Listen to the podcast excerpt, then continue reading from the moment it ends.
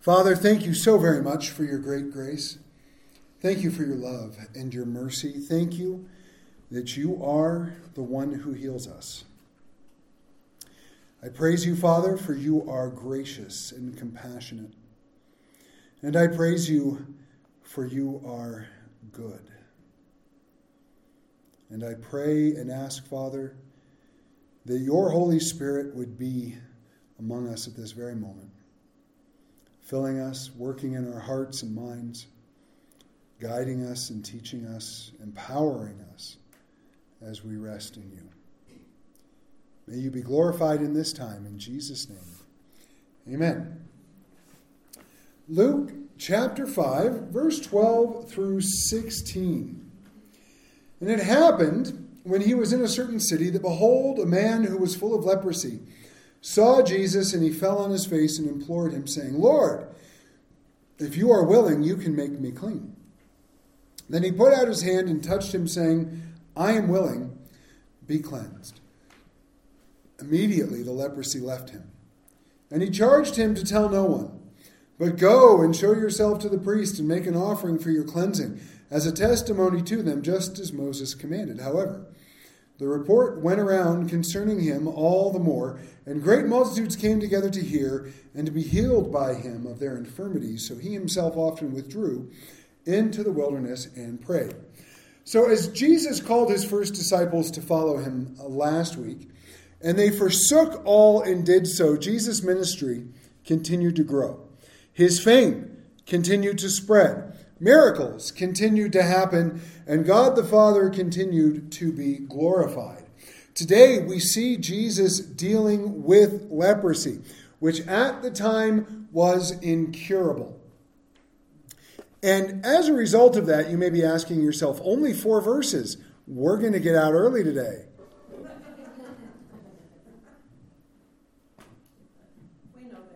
Thank you. Yeah, so we're going to take some time and we're going to talk about a biblical, the biblical doctrine of healing, because I thought that would be important as we get that far. So back to verse 12. It happened when he was in a certain city, behold, a man who was full of leprosy saw Jesus and fell on his face. He implored him, saying, Lord, if you are willing, you can make me clean. And he put out his hand and touched him, saying, I am willing. Be cleansed. Immediately the leprosy left him, and he charged him to tell no one, but to go and show yourself to the priest, make an offering for your cleansing as a testimony to them, just as Moses commanded. So there's this man, full of leprosy. He approaches Jesus, he falls on his face, right? Even approaching Jesus was beyond what culture would have allowed at that time. Um, but he fell on his face and he begged Jesus to heal him but he said, If you're willing, you can make me clean. We're going to come back to that. Jesus was willing, and he does heal him. And these few verses are going to give us a lot to explore. So, leprosy. Um, fun little bacterial infection is leprosy. Uh, today it's also known as Hansen's disease. Anybody ever watch the show Monk? Anybody ever watch that show? Thank you. All right, so two of you are going to get this illustration. So there was an episode of Monk, I don't know if you remember it, where he was working a case. Monk is a detective, and he's obsessive compulsive and a clean freak. And he's working a case where one of the witnesses has recovered from Hansen's disease. Right? So he's no longer contagious. It's, but the whole episode, every time Monk sees him, he's like, leper! Leper! He, like, he won't touch him. He won't sit in the car with him. He won't go near. It's, it's a pretty good episode. Um, but Hansen's disease or leprosy, it's, it's just a bacterial infection. And it causes skin lesions and it causes nerve damage. It thrives in unsanitary conditions and it is contagious through prolonged exposure to an infected person. Today, there is a treatment and a cure for it, which is really interesting because it takes about a year of going through the treatment to be cured of it. Uh, but in Jesus' day and, and, much farther back, actually, the cure for leprosy, leprosy is like less than 70 years old. I think it was discovered in the late 50s or early 60s. So, for all of human history up till then, it was incurable. So he fell on his face and implored or begged Jesus. And here I see desperation, which in that culture makes a lot of sense. As a leper, he could not be near his family. He couldn't go near anyone else. He wasn't allowed to go to the temple. He wasn't allowed to worship in the synagogue. He couldn't go in the house and celebrate a Sabbath dinner with his family or his friends. He could do none of it. He was an outcast. They actually had back then that as you approached, if there was a group of lepers on the side of the road, they had to start crying out as soon as they saw you, unclean, unclean. Because, well, they, they were very, very afraid of it back then. And as this outcast, he is begging Jesus out of his desperation to fix it. Because healing him would not just be healing him of leprosy, it would be his way back into relationship with his family, and even according to their culture, his way back into relationship with God. In Psalm 18, verses 4 through 6, the psalmist writes, the pangs of death surround me, and the floods of ungodliness made me afraid. The sorrows of Sheol surrounded me, and the snares of death confronted me. In my distress, I called upon the Lord and cried out to my God. He heard my voice from his temple, and my cry came before him, even to his ears. I'm sure most people in here can relate to this in some way, shape, or form. Because there have been uh, several occasions in my life where I was that kind of desperate. Where my crying out to the Lord was not, uh, write a nice, composed prayer uh, like I try to do on Sunday mornings. I'm not always successful, but you get what I'm getting at. Right? The words weren't written out, the emotions weren't, okay, well, I'm going to feel excited here and I'm going to feel contemplative here. Did you know there's some pastors who do that? I've never done that, but it really cracks me up. They will they'll write out their prayers, and it's not that I've never written out a prayer, but they'll write out their prayers with emotional cues next to it. I'm like, why? So they so when they're praying at the sad part, they're they're morose, and when they're praying at the the praiseworthy part, they're excited. Not that kind of prayer. This is a prayer of I have nothing else. I have nowhere else to go. I have nothing else I can do. I know for a fact that nobody but God can deal with this. That's the desperation in his voice. And I love that because even in the midst of that desperation, he says, If you're willing. Jesus responds with, I am willing, and he heals the man. But herein lie one of the most important aspects of this passage for us. The leprous man did not demand Jesus heal him. He did not name and claim his healing, as, as some TV evangelists are popular of saying. He did not presume that Jesus had to or would heal him. Instead, he asked if Jesus was willing, and then he expressed faith in Jesus' ability. And I love this. If you're willing, you can make me clean. I think that's gorgeous. Not only was he submitting himself to the will of God, but he was expressing faith in the ability of God. Now we know Jesus was indeed willing and he did heal him. So we'll talk about that more in a second, but I want to spend a moment at 1 John chapter 5 verses 14 and 15. In those two verses, we read, Now this is the confidence that we have in him, that if we ask anything according to his will, he hears us. And if we know that he hears us, whatever we ask, we know that we have the petitions that we have asked of him. Now, we're going to talk about this a little bit more, and we're going to talk about healing more in a bit, as I mentioned earlier. But for now, I think what we need to hear God saying to us is this When we pray according to His will, we can have the confidence that's spoken of in this verse. Now, if we're praying for our own selfish desires, as James talks about, remember he said um, um, he said something. You ask and you have not because you ask to spend it amiss on your pleasures. Where do wars and fights come from among you? There it is. That's where that's how it starts. It's up in James chapter four. But the point that James is making is, is you you may say all these prayers, you may ask for all these things, but are you praying selfishly? Or are you praying according to God's will? Now, the easiest way to pray according to God's will is to pray according to God's word. I absolutely love that, right? He's already revealed to us his will in the scriptures. So if you want to be confident, pray his word. It's really fun and very, very fruitful. But his word might not speak to every specific situation, right? This is word, right? There's no first Jason that tells me what job to take or that tells me, you know, what hobby to do or what direction our family goes or anything like that. Those I pray and seek him and wait upon him to reveal to me. Now, he'll reveal to me in his word and he reveals in a bunch of other ways, but the point I'm getting at is if you want confidence in your prayer life, pray according to his will. He promises that he will hear that pray, prayer, and he promises that he will answer. So the man is healed immediately, and Jesus tells him to do two things. First, don't tell anybody.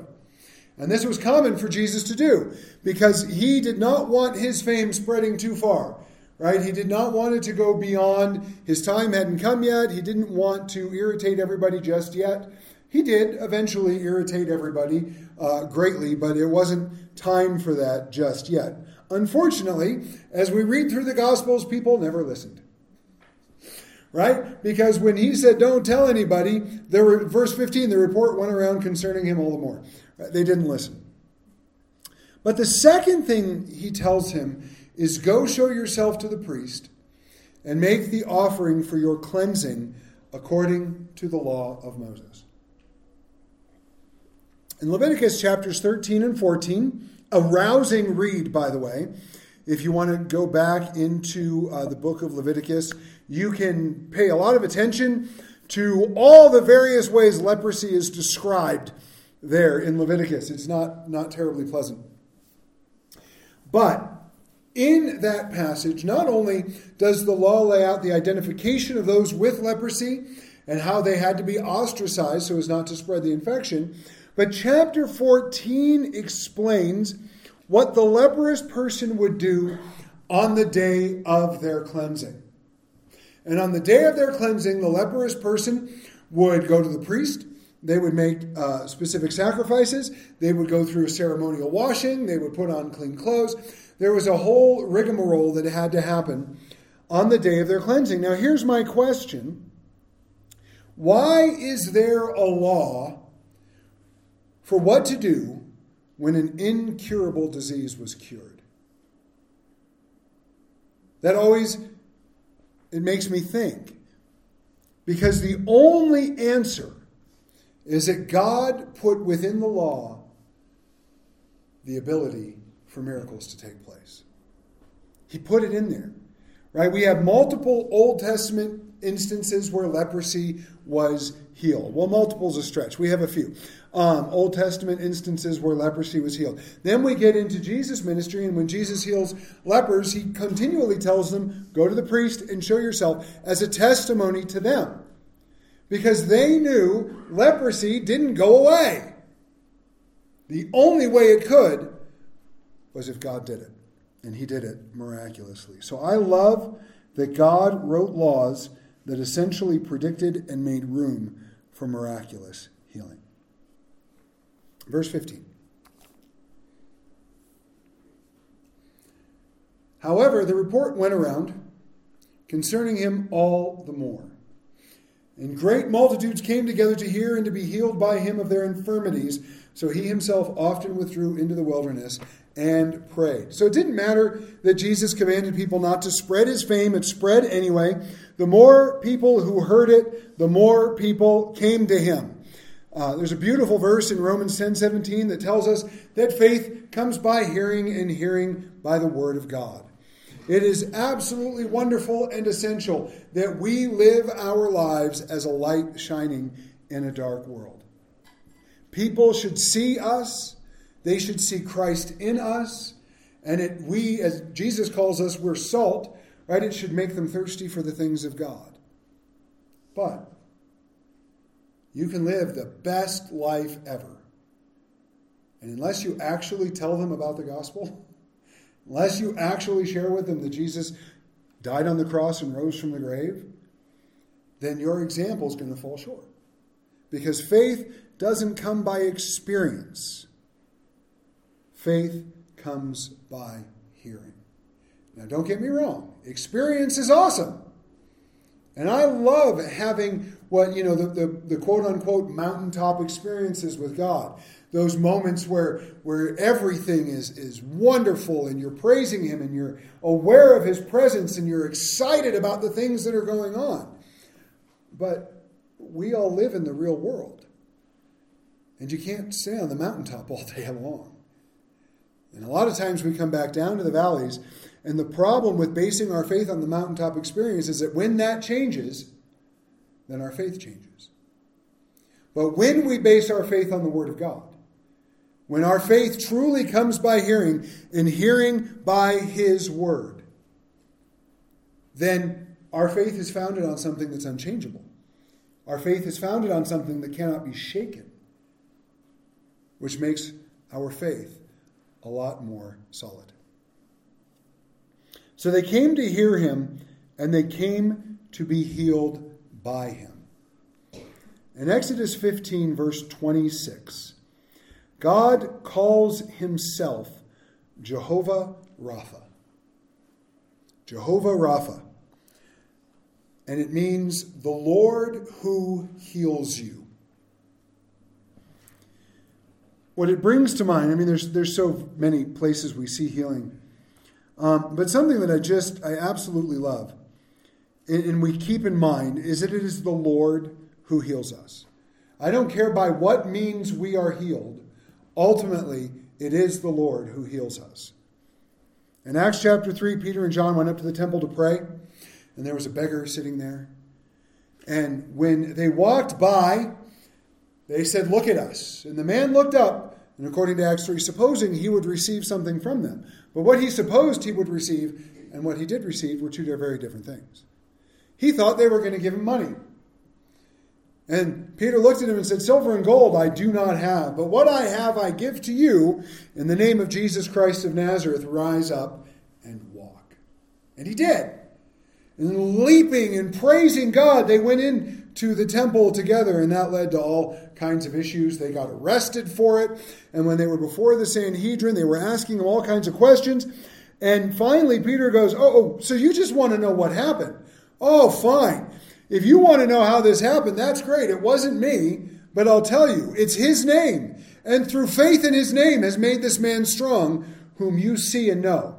Yes, the faith which comes through him has given him this perfect soundness and the presence of you all. I love that statement. Peter goes, Oh, you want to know what happened? Jesus did it. It's that simple. Right? I look around and, and every every Sunday for the past couple months when I've seen um, more seats filled than there were in years past, I can't help but look out and go, Well, Jesus did this. It wasn't me. Right? You guys come here in spite of me. But I know it wasn't me. And I love, I love, I love, I love when God does something in my life and there is no other explanation. There is no other way. Because people can look at me and they go, well, no, he's not smart enough. You're right, I'm not. Or not strong enough. You're right, I'm not. Or not patient enough. Absolutely. I'm not patient enough. But I love it when God does stuff, and He's the only one who could possibly get the glory for it. Malachi 4 2 says, But to you who fear my name, the Son of Righteousness will arise with healing in his wings. and you shall go out and grow fat like stall fed calves. I like that verse. That verse has a lot of personal application to me. But I don't grow fat like a stall fed calf. I grow fat from a stall fed calf because there's something excellent about veal. The last verse here, or the last part of the verse says, Jesus often withdrew into the wilderness. And we've talked about this wilderness word a lot, and I'm going to bring it up every single time we come across it. In Greek, it is the word eremos. And when we think of wilderness, maybe we think of forest, or maybe we think of a desert. But it doesn't necessarily mean a, a place where there's wild animals and pine trees. It means a place of silence and solitude.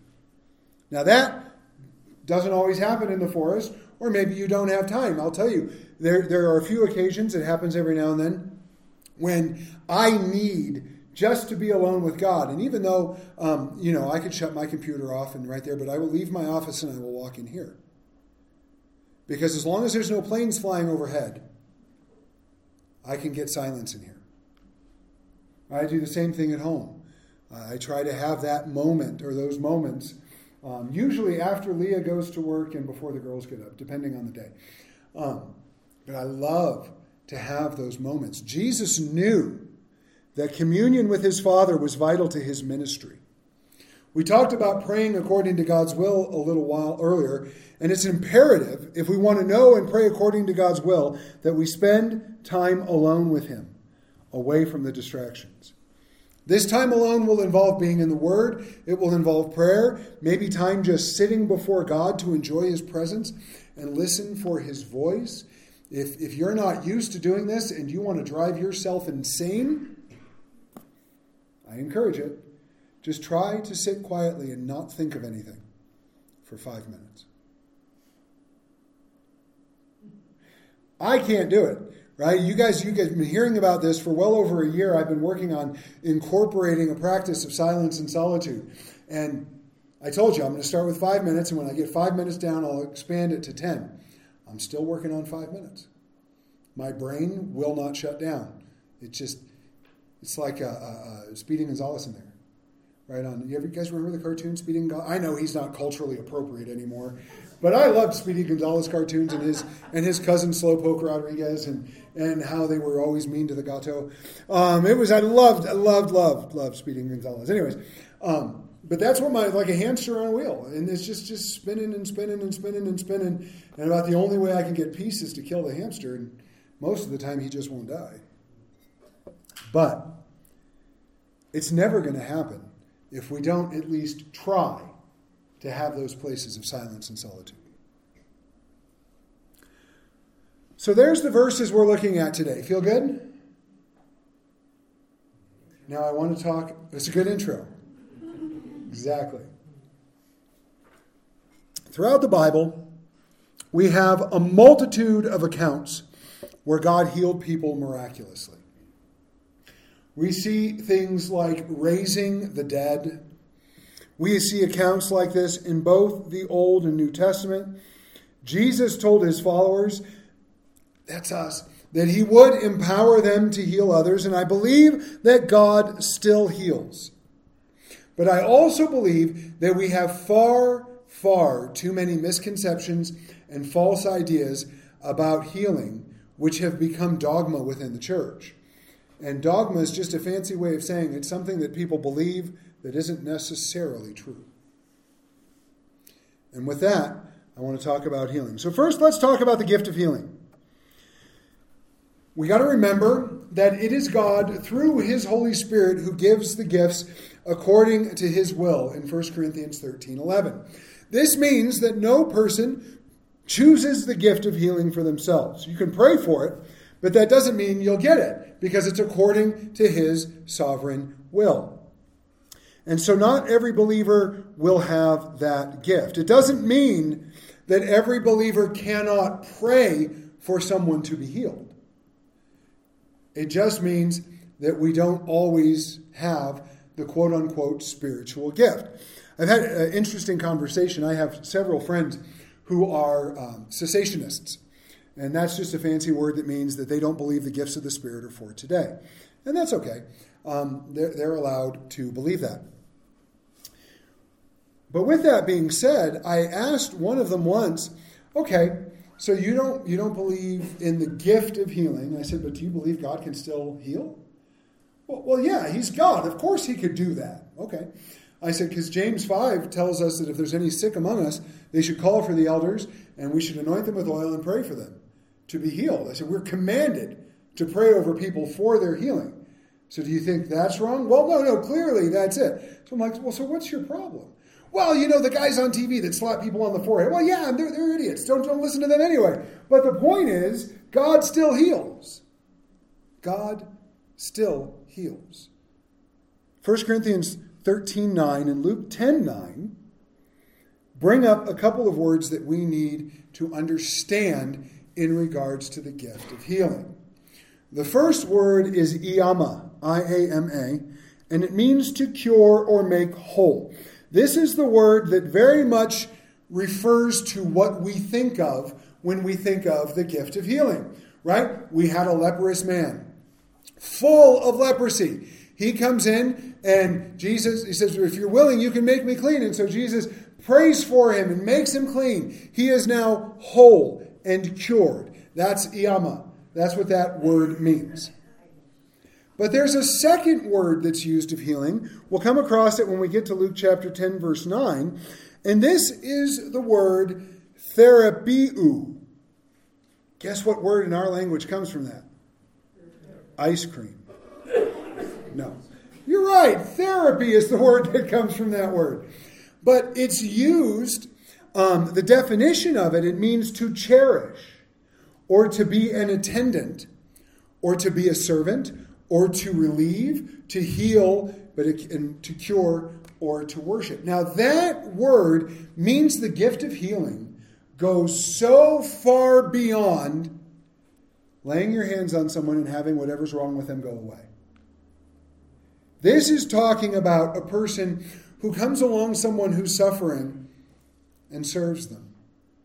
Comes along someone who's suffering and cherishes them or attends to their needs or relieves their pain. Right? I, have you had, anybody here had surgeries? Right? We've all we've all had surgeries. For me, that was the nurse that came in and hooked up the morphine. That was a gift of healing right there. Right? And I would sit there. Uh, so it was after my, my second weight loss surgery.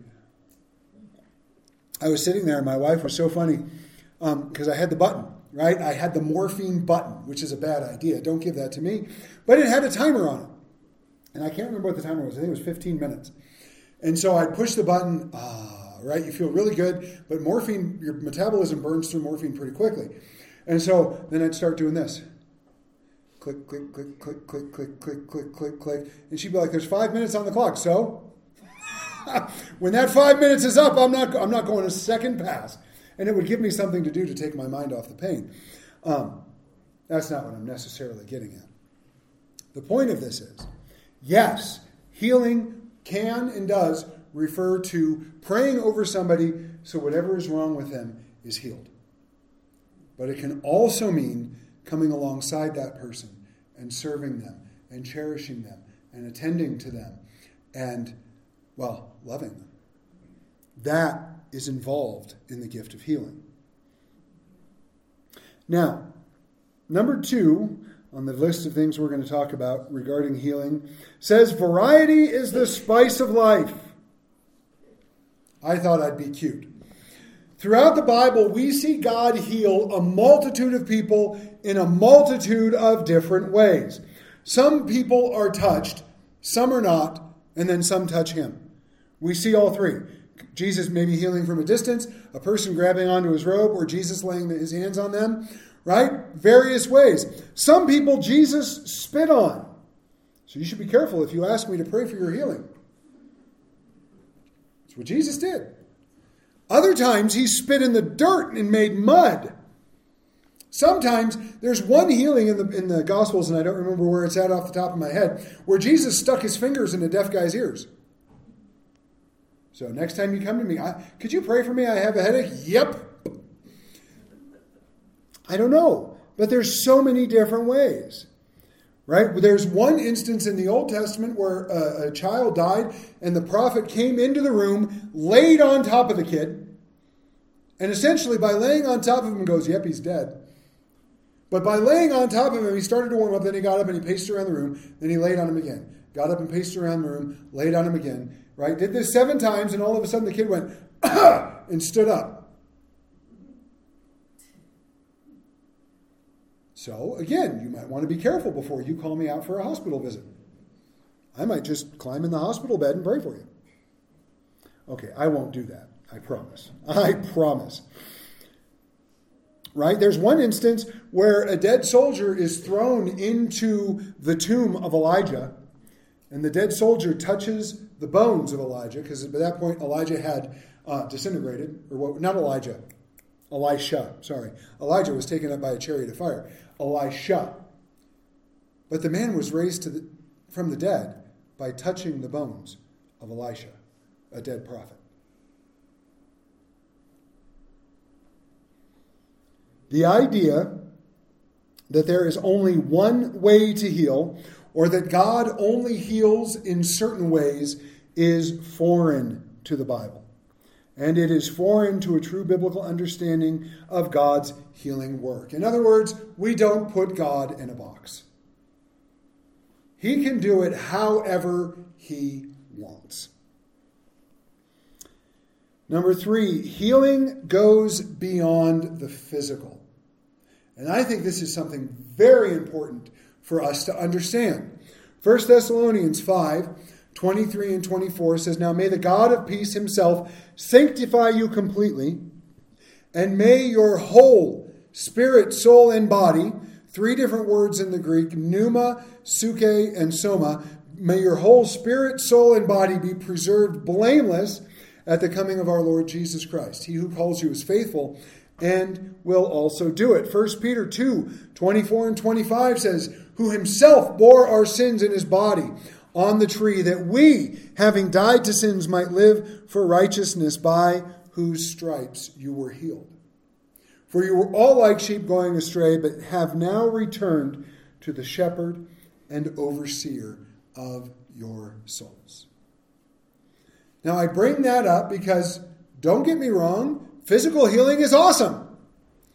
The first and most important healing that any person can have is to be forgiven of their sin and made right before God through a relationship with Christ. It is still the greatest miracle that can be performed and it's still the most important healing any of us can have a spiritual healing. Some of us need emotional healing. We struggle with things, and we seek God for them. And then some of us, of course, we do seek a physical healing.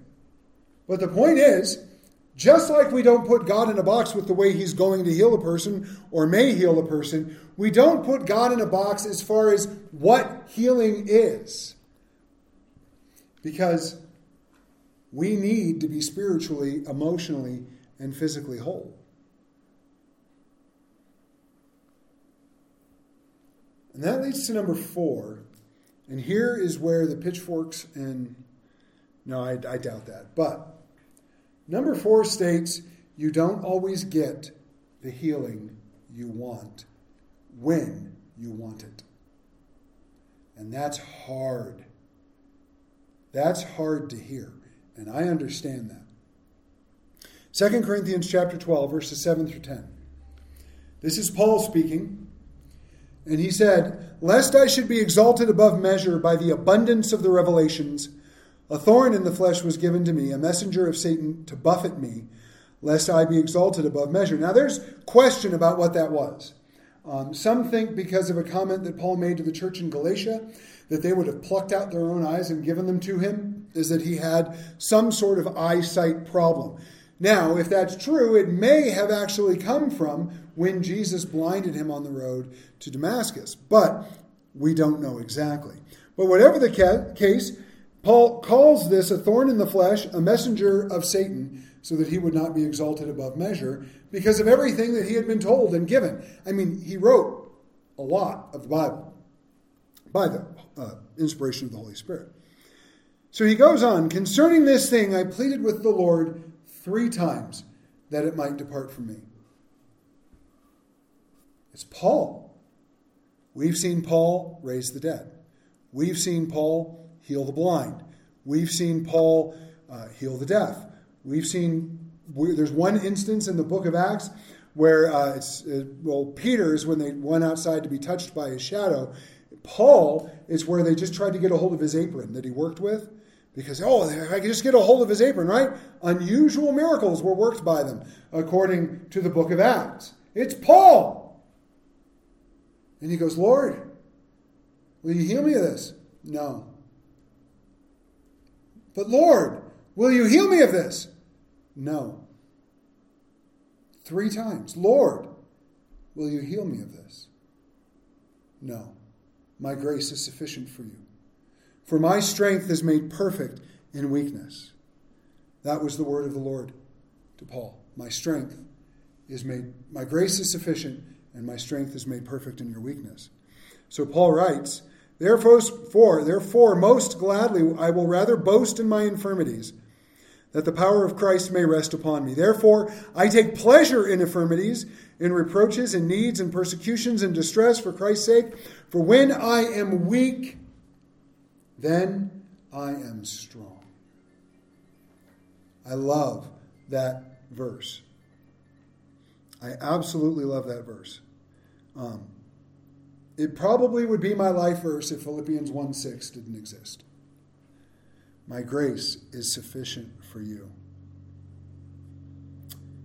Number five, healing is always according to God's will and not our own.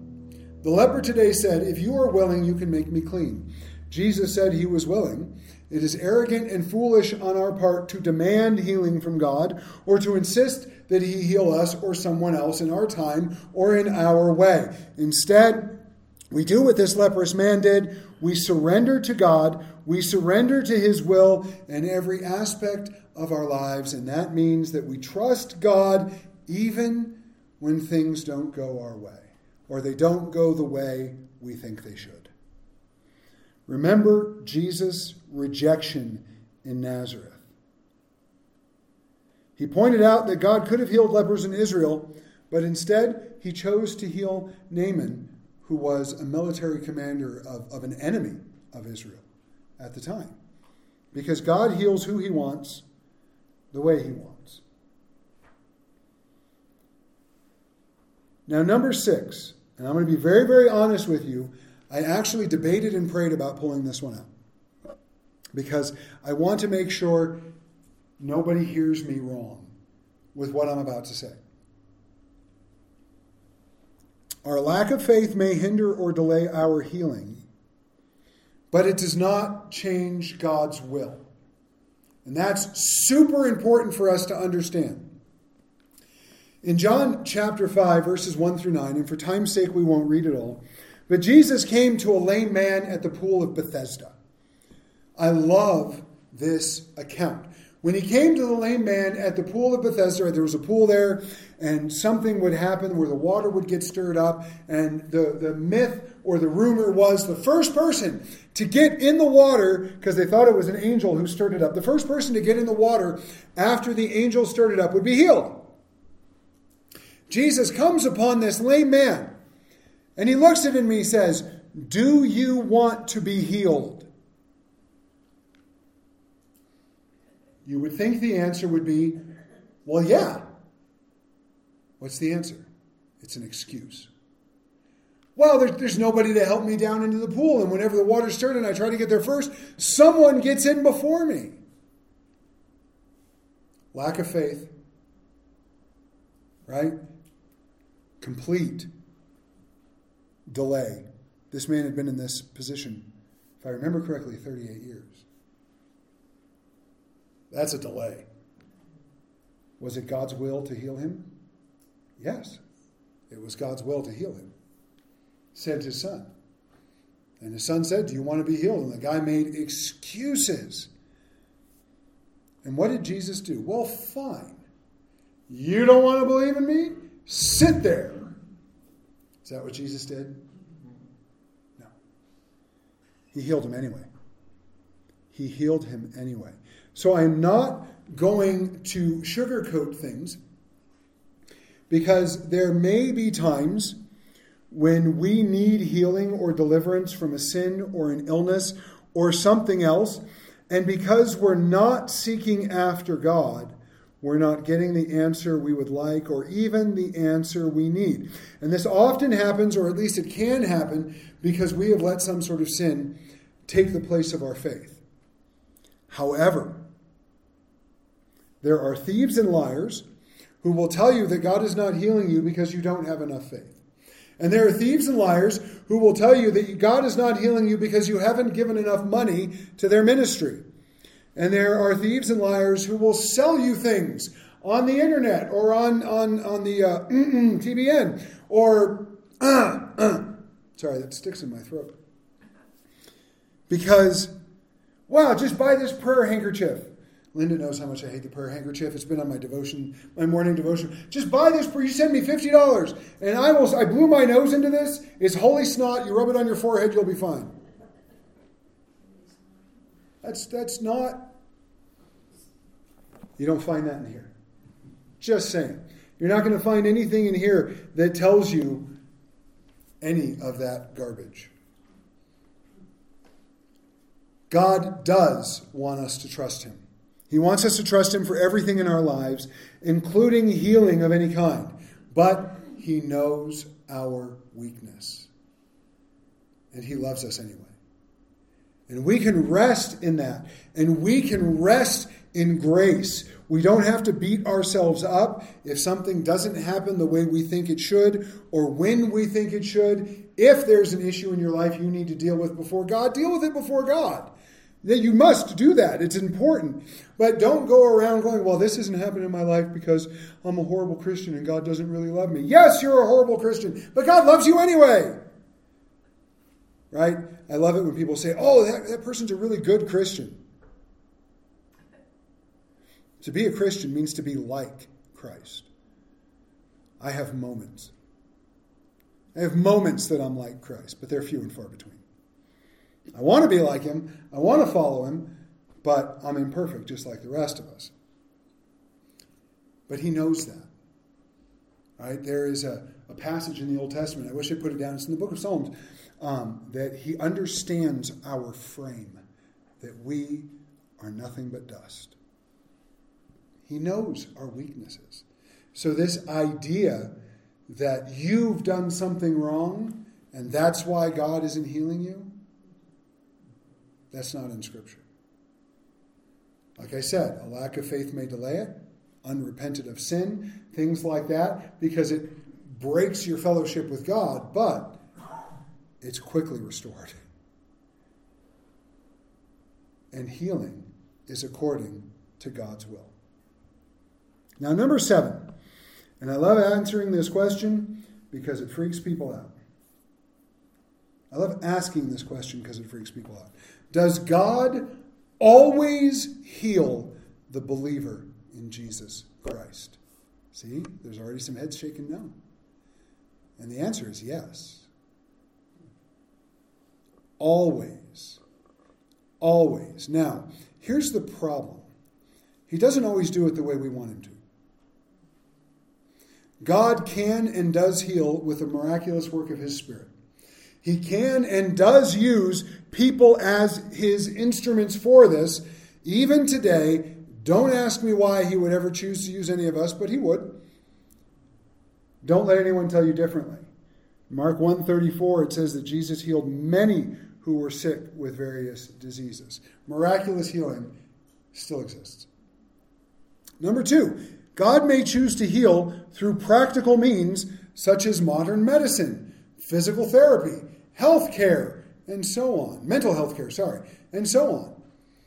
Because you went to the doctor and you had the procedure or you got the prescription or whatever it was and you got better, God still did the healing. You got to think about it. Um, I, I, don't. I always forget. I don't know how many times I've been chopped open, um, but I have had a number of surgeries. What has always amazed me is watching the incisions heal. I had one where all they did was glue it back, glue the incisions back together. So there was no bandage, there was no nothing. I just got to just going to look at my stomach and every day be like, wow, it hurt. But they glued it back together. Worst thing ever, they did an incision in my belly button. And they glued that back together.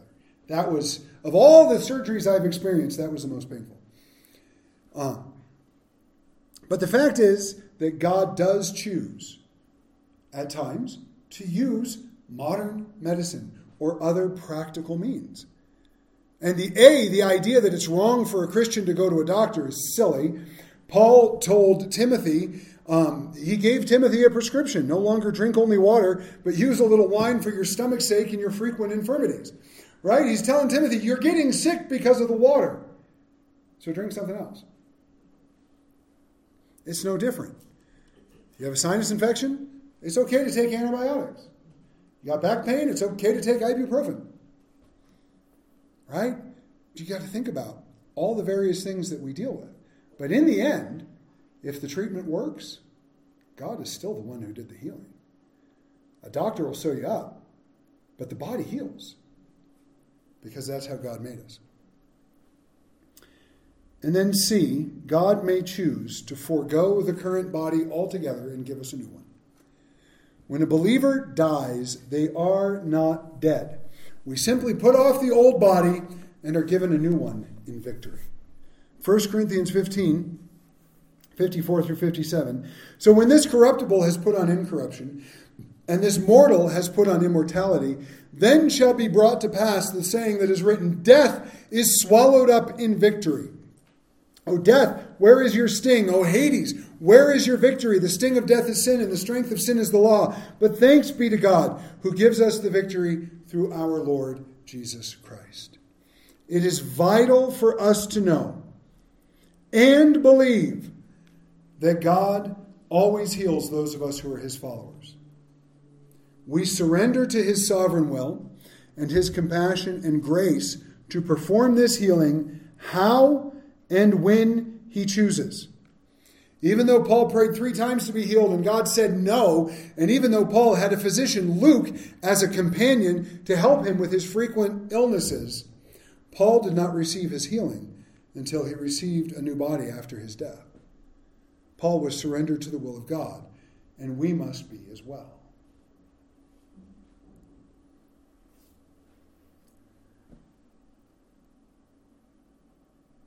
As we close, this leprous man approached Jesus with humility and a willingness to surrender himself to the will of God as a great example to us of how we approach God. While we may not always receive the physical healing we want or when we want, we can trust in a couple of things that are vital for us. First, God wants to provide for us eternal spiritual healing through the blood of Jesus Christ. There is nothing more important than that. Right? It doesn't matter what happens to this body if I know Christ as Savior. It doesn't matter what I suffer here. It doesn't matter when this body wears out, which the way I feel this weekend, played pickleball yesterday, was real sore yesterday. I'm like, it's wearing out a lot faster than I thought it would. My own fault, but still. This doesn't matter. This is temporary. One day we're going to get a new one. It's going to be a good day. God wants us to be whole and well in Christ, having every aspect of who we are, body, soul, and spirit, sanctified in Him. This comes from having a relationship with God through Jesus and being filled by His Holy Spirit so we can walk with Him. Second, we will all, as followers of Christ, eventually receive the physical healing we need. We may not get it when we want it. We may not get it even how we want it. And we may not even get it here on earth. But we will, according to the promise of God, one day get that new body. One day we will experience God's perfect healing. And it'll be according to his will and time. One of my favorite things to do as a pastor, I love weddings and funerals. I've, always loved them both. Weddings are a blast, um, funerals, not so much. But funeral always gives me the opportunity to preach the gospel. And a funeral always gives me the opportunity to minister to a family. And in that, if the person we know was a believer, then, oh, I can give such great encouragement. And if not, I can tactfully give warning.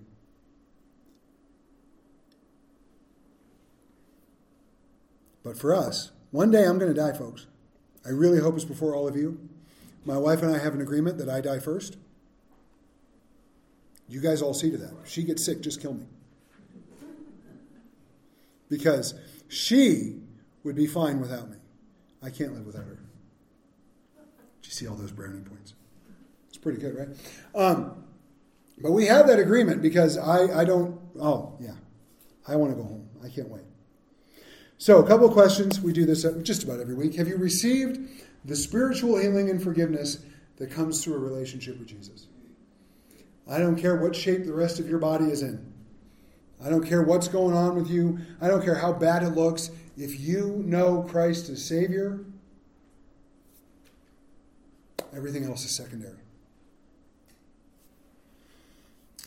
My second question Are you seeking God for a healing and it hasn't happened yet, whether it's physical or spiritual or emotional.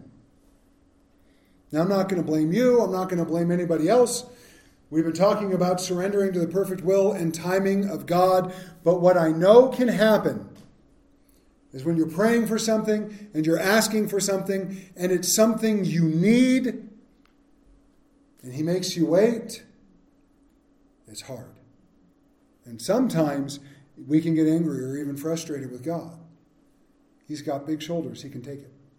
I've told him I'm mad at him before. It didn't last very long because he showed me why he was right, but I've been mad at him before, and I've told him that. But the point is, and I want you to hear this you need to know that he loves you infinitely more than you can imagine. And if you haven't received that healing yet, then he has a reason for it. And that, oh, it's hard. I know it's hard. But it's still true.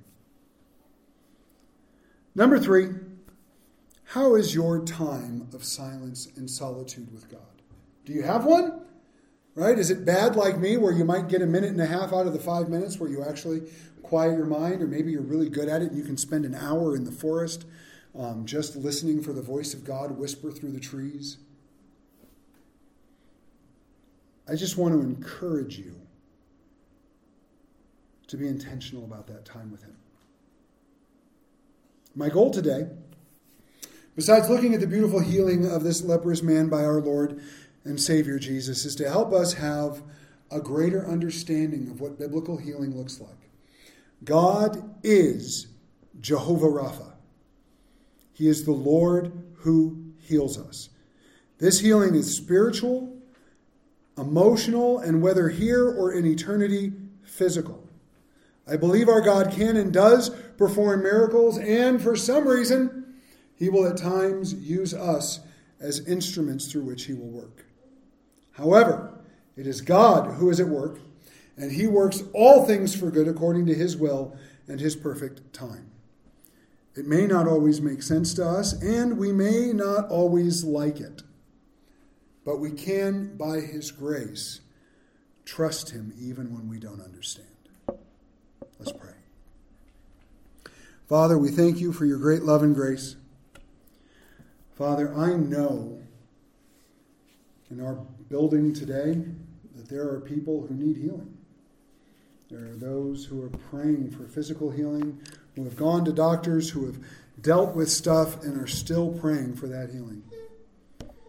And Lord, we pray, if you're willing, we know you can and just pray for your hand of grace. And if you have a reason, not if, we know you have a reason, but for whatever the reason is, Father, that it may have not come yet, give us the grace to know that you're always going to do what's best. I pray for each of us this week, Lord. Give us wisdom and guidance to seek you and to hear your voice. In Jesus' name, amen.